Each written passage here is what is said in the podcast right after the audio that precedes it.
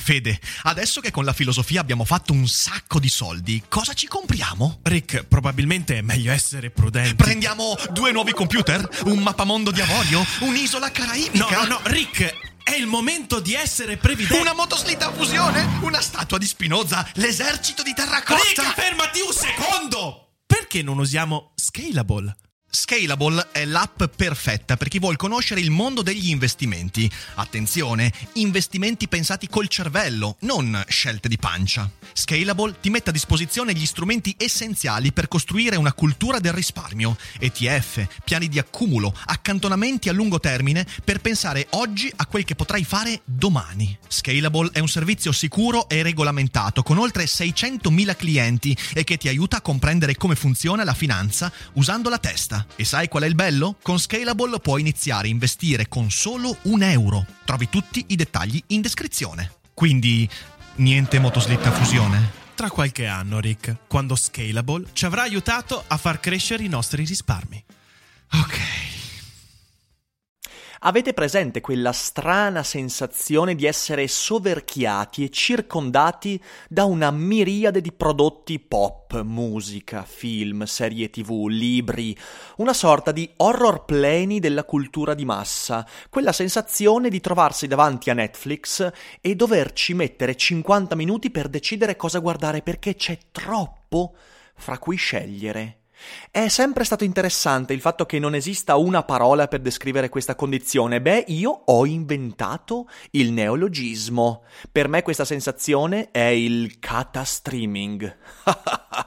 Sigla. Daily Cogito, il podcast di Rick Tufer ogni mattina alle sette. L'unica dipendenza che ti rende indipendente.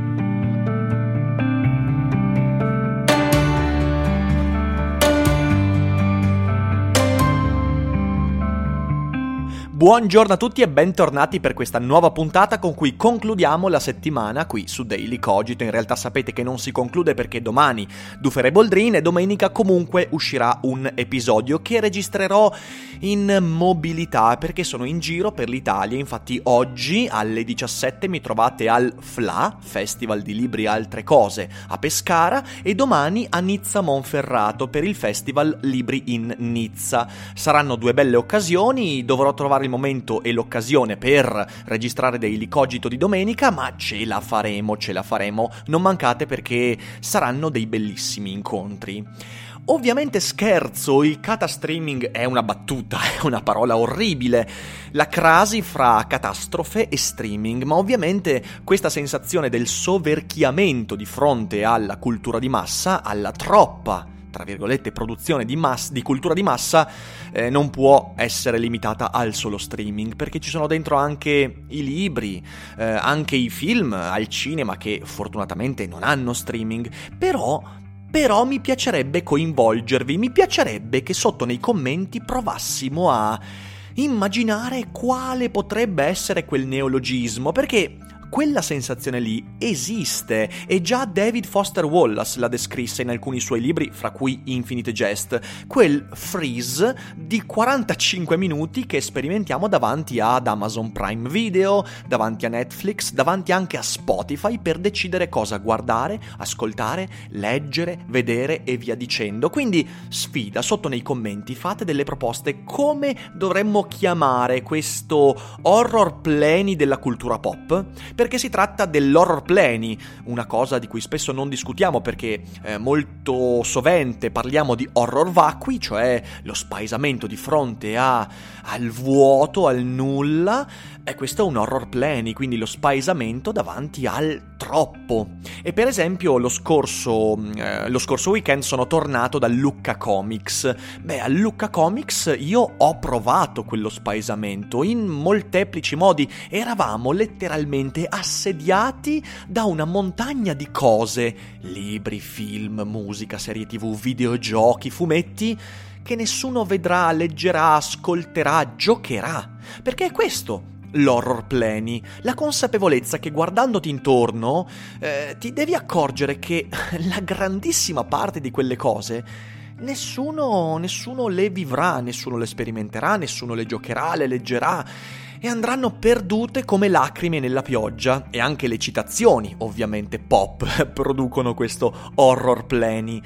Ed è letteralmente uno spaesamento, è uno spaesamento che da autore e produttore di contenuti, beh, prende anche una dimensione ansiogena terrificante, è l'ansia più forte che io possa sperimentare da autore. Cioè il fatto di rendersi conto che quello che stai producendo, video, podcast, discorsi, idee, libri, va ad inserirsi in questo già devastante e smisurato cumulo di cose che nessuno mai si cagherà.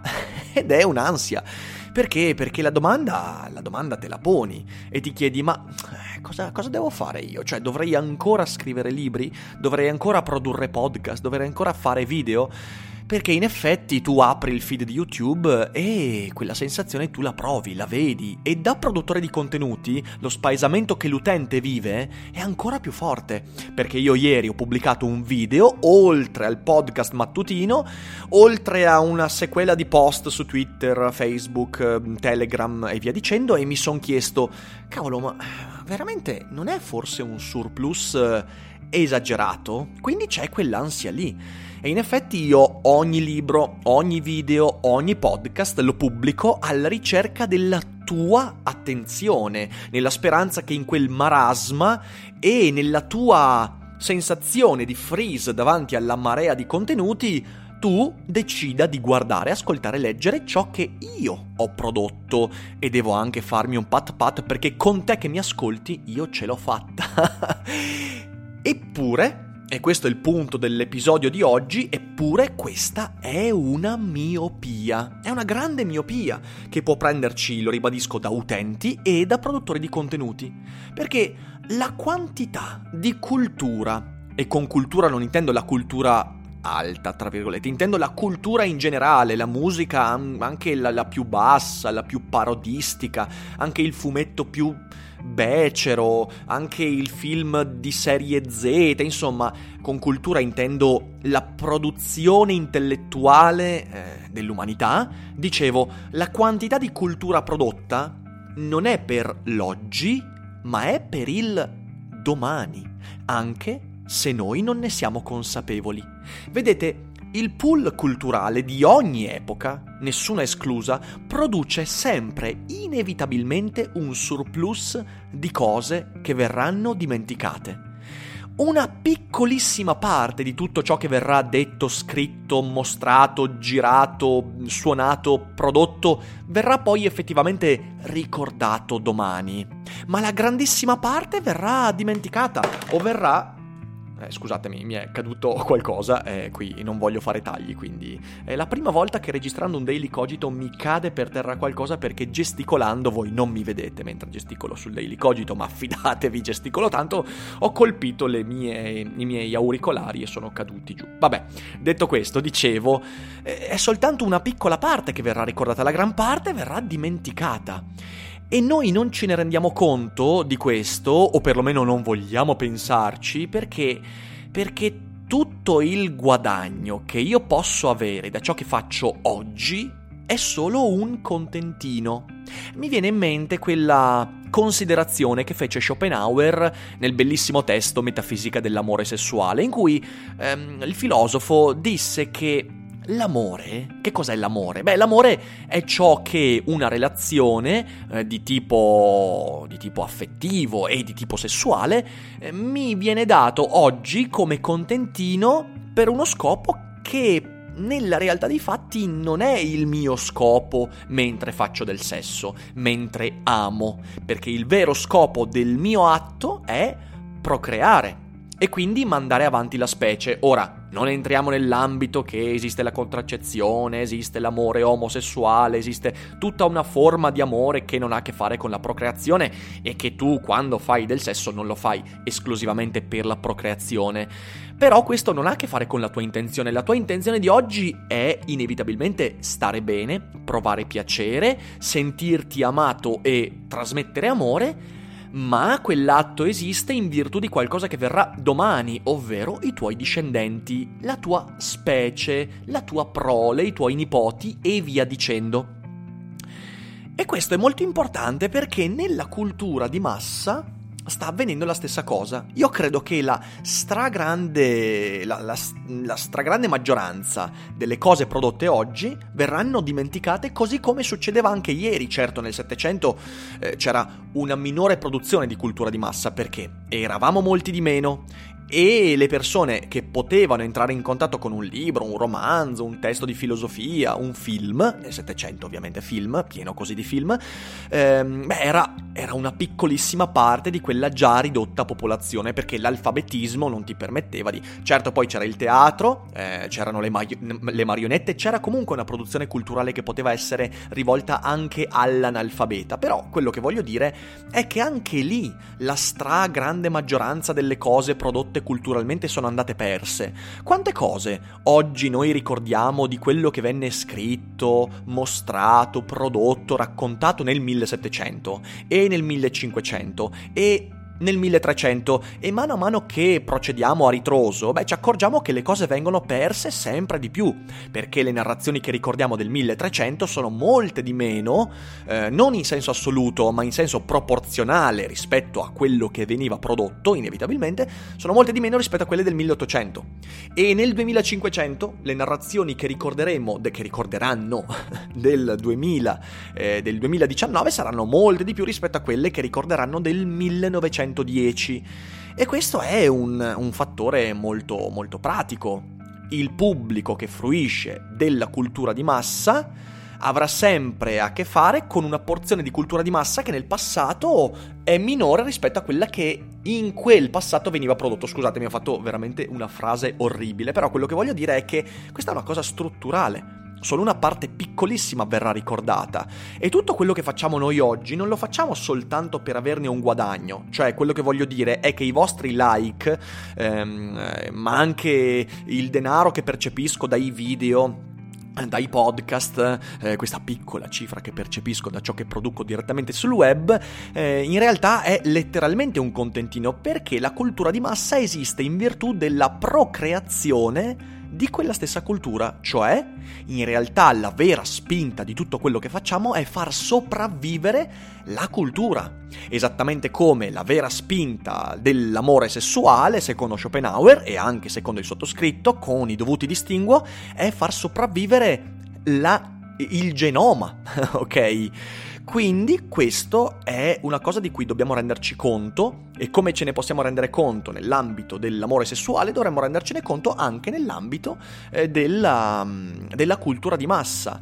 E dovremmo perciò, e questa è la conclusione a cui volevo arrivare, dovremmo perciò essere felici della sovrapproduzione attuale di cultura. Perché? Perché il fatto che oggi se ne produca così tanta ci garantisce in un certo qual modo che, a meno di catastrofi devastanti e irreparabili come un meteorite che si schianterà e distruggerà l'intero pianeta, a meno di cataclismi, insomma, che renderanno impossibile la sopravvivenza, domani la cultura ci sarà ancora e sarà parte integrante anche delle cose che prodotte oggi verranno ricordate domani.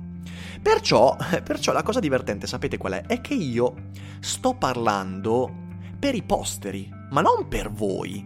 O meglio, io parlo a voi, mi rivolgo ai miei lettori contemporanei, perché questo mi dà un guadagno, mi crea un contentino, mi dà popolarità e mi crea anche soddisfazione, mi crea un piacere. A volte è il piacere di vedersi solleticato l'ego, a volte è il piacere di vedersi solleticato il conto in banca, o tanti altri piaceri che possiamo, noi produttori di contenuti di ogni tipo, dai film ai video, ai libri, ai fumetti e via dicendo, eh, è un contentino che... che ci fa star bene. Ma io sto veramente cercando di produrre qualcosa che non sia per il per l'oggi, ma per il domani, ovvero la vera sfida dei miei podcast, dei miei libri, dei tuoi video, dei tuoi racconti, poesie, film, fumetti, illustrazioni, è che riesca a superare la crudele selezione dell'oggi e del domani per venir ricordato dopo domani, ovvero per essere parte integrante di quel genoma culturale che domani designerà il modo con cui le persone fruiranno della cultura. Ed è questa la vera sfida, e sapete qual è la cosa veramente, veramente crudele? È che noi non abbiamo nessun controllo su questo meccanismo. E per quanto io possa avere un grande successo oggi, per quanto io possa fare milioni di visualizzazioni, eh, vendere centinaia di migliaia di libri, per quanto io possa essere popolare, per quanto io possa avere dei contentini che non sono solo contentini ma sono descrivibili come grande successo planetario, questo non mi garantisce che domani io possa venire dimenticato. Perché? Perché quell'ambiente che chiamiamo cultura, pool culturale, alcuni lo chiamano pool memico, ve lo ricordate, ne abbiamo parlato l'anno scorso nella prima stagione di Daily Cogito, è un ambiente caotico, devastante, crudele, di cui io non ho minimamente cognizione. L'unica cosa che posso fare è fare le cose al meglio affinché l'eventuale desiderabile successo di oggi si traduca nella sopravvivenza della mia voce, della mia immagine, delle mie, dei miei prodotti anche domani. Perché il vero fallimento non è quello di essere inascoltati oggi, ma è quello di essere dimenticati domani. La cultura è il tentativo di lasciare una traccia che sopravviva, esattamente come fare figli è il modo con cui cerchiamo di lasciare una traccia individuale su quella che è la storia della nostra specie, e credo sia un pensiero interessante.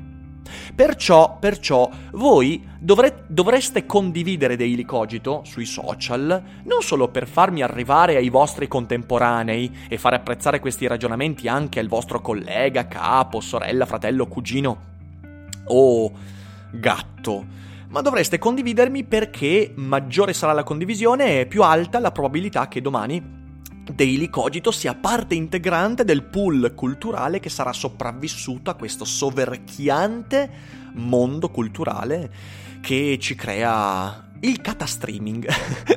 No dai, scherzi a parte, io vi ringrazio per l'ascolto. Nei commenti veramente mi piacerebbe sentire se a qualcuno di voi possa venire, possa, possa, possa saltare per la mente uh, un qualche termine neologismo per descrivere questo horror pleni della cultura di massa.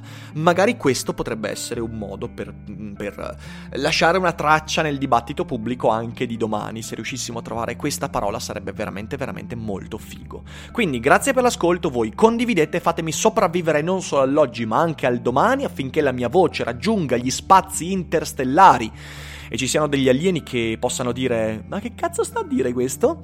E vi auguro un buon fine settimana, ci vediamo a Pescara, a Nizza Monferrato, e io vi ricordo di non dimenticare neanche domani che non è tutto noia ciò che pensa. Ma ho detto veramente vi ricordo di non dimenticare che? Vabbè, son fuso ragazzi, buon venerdì.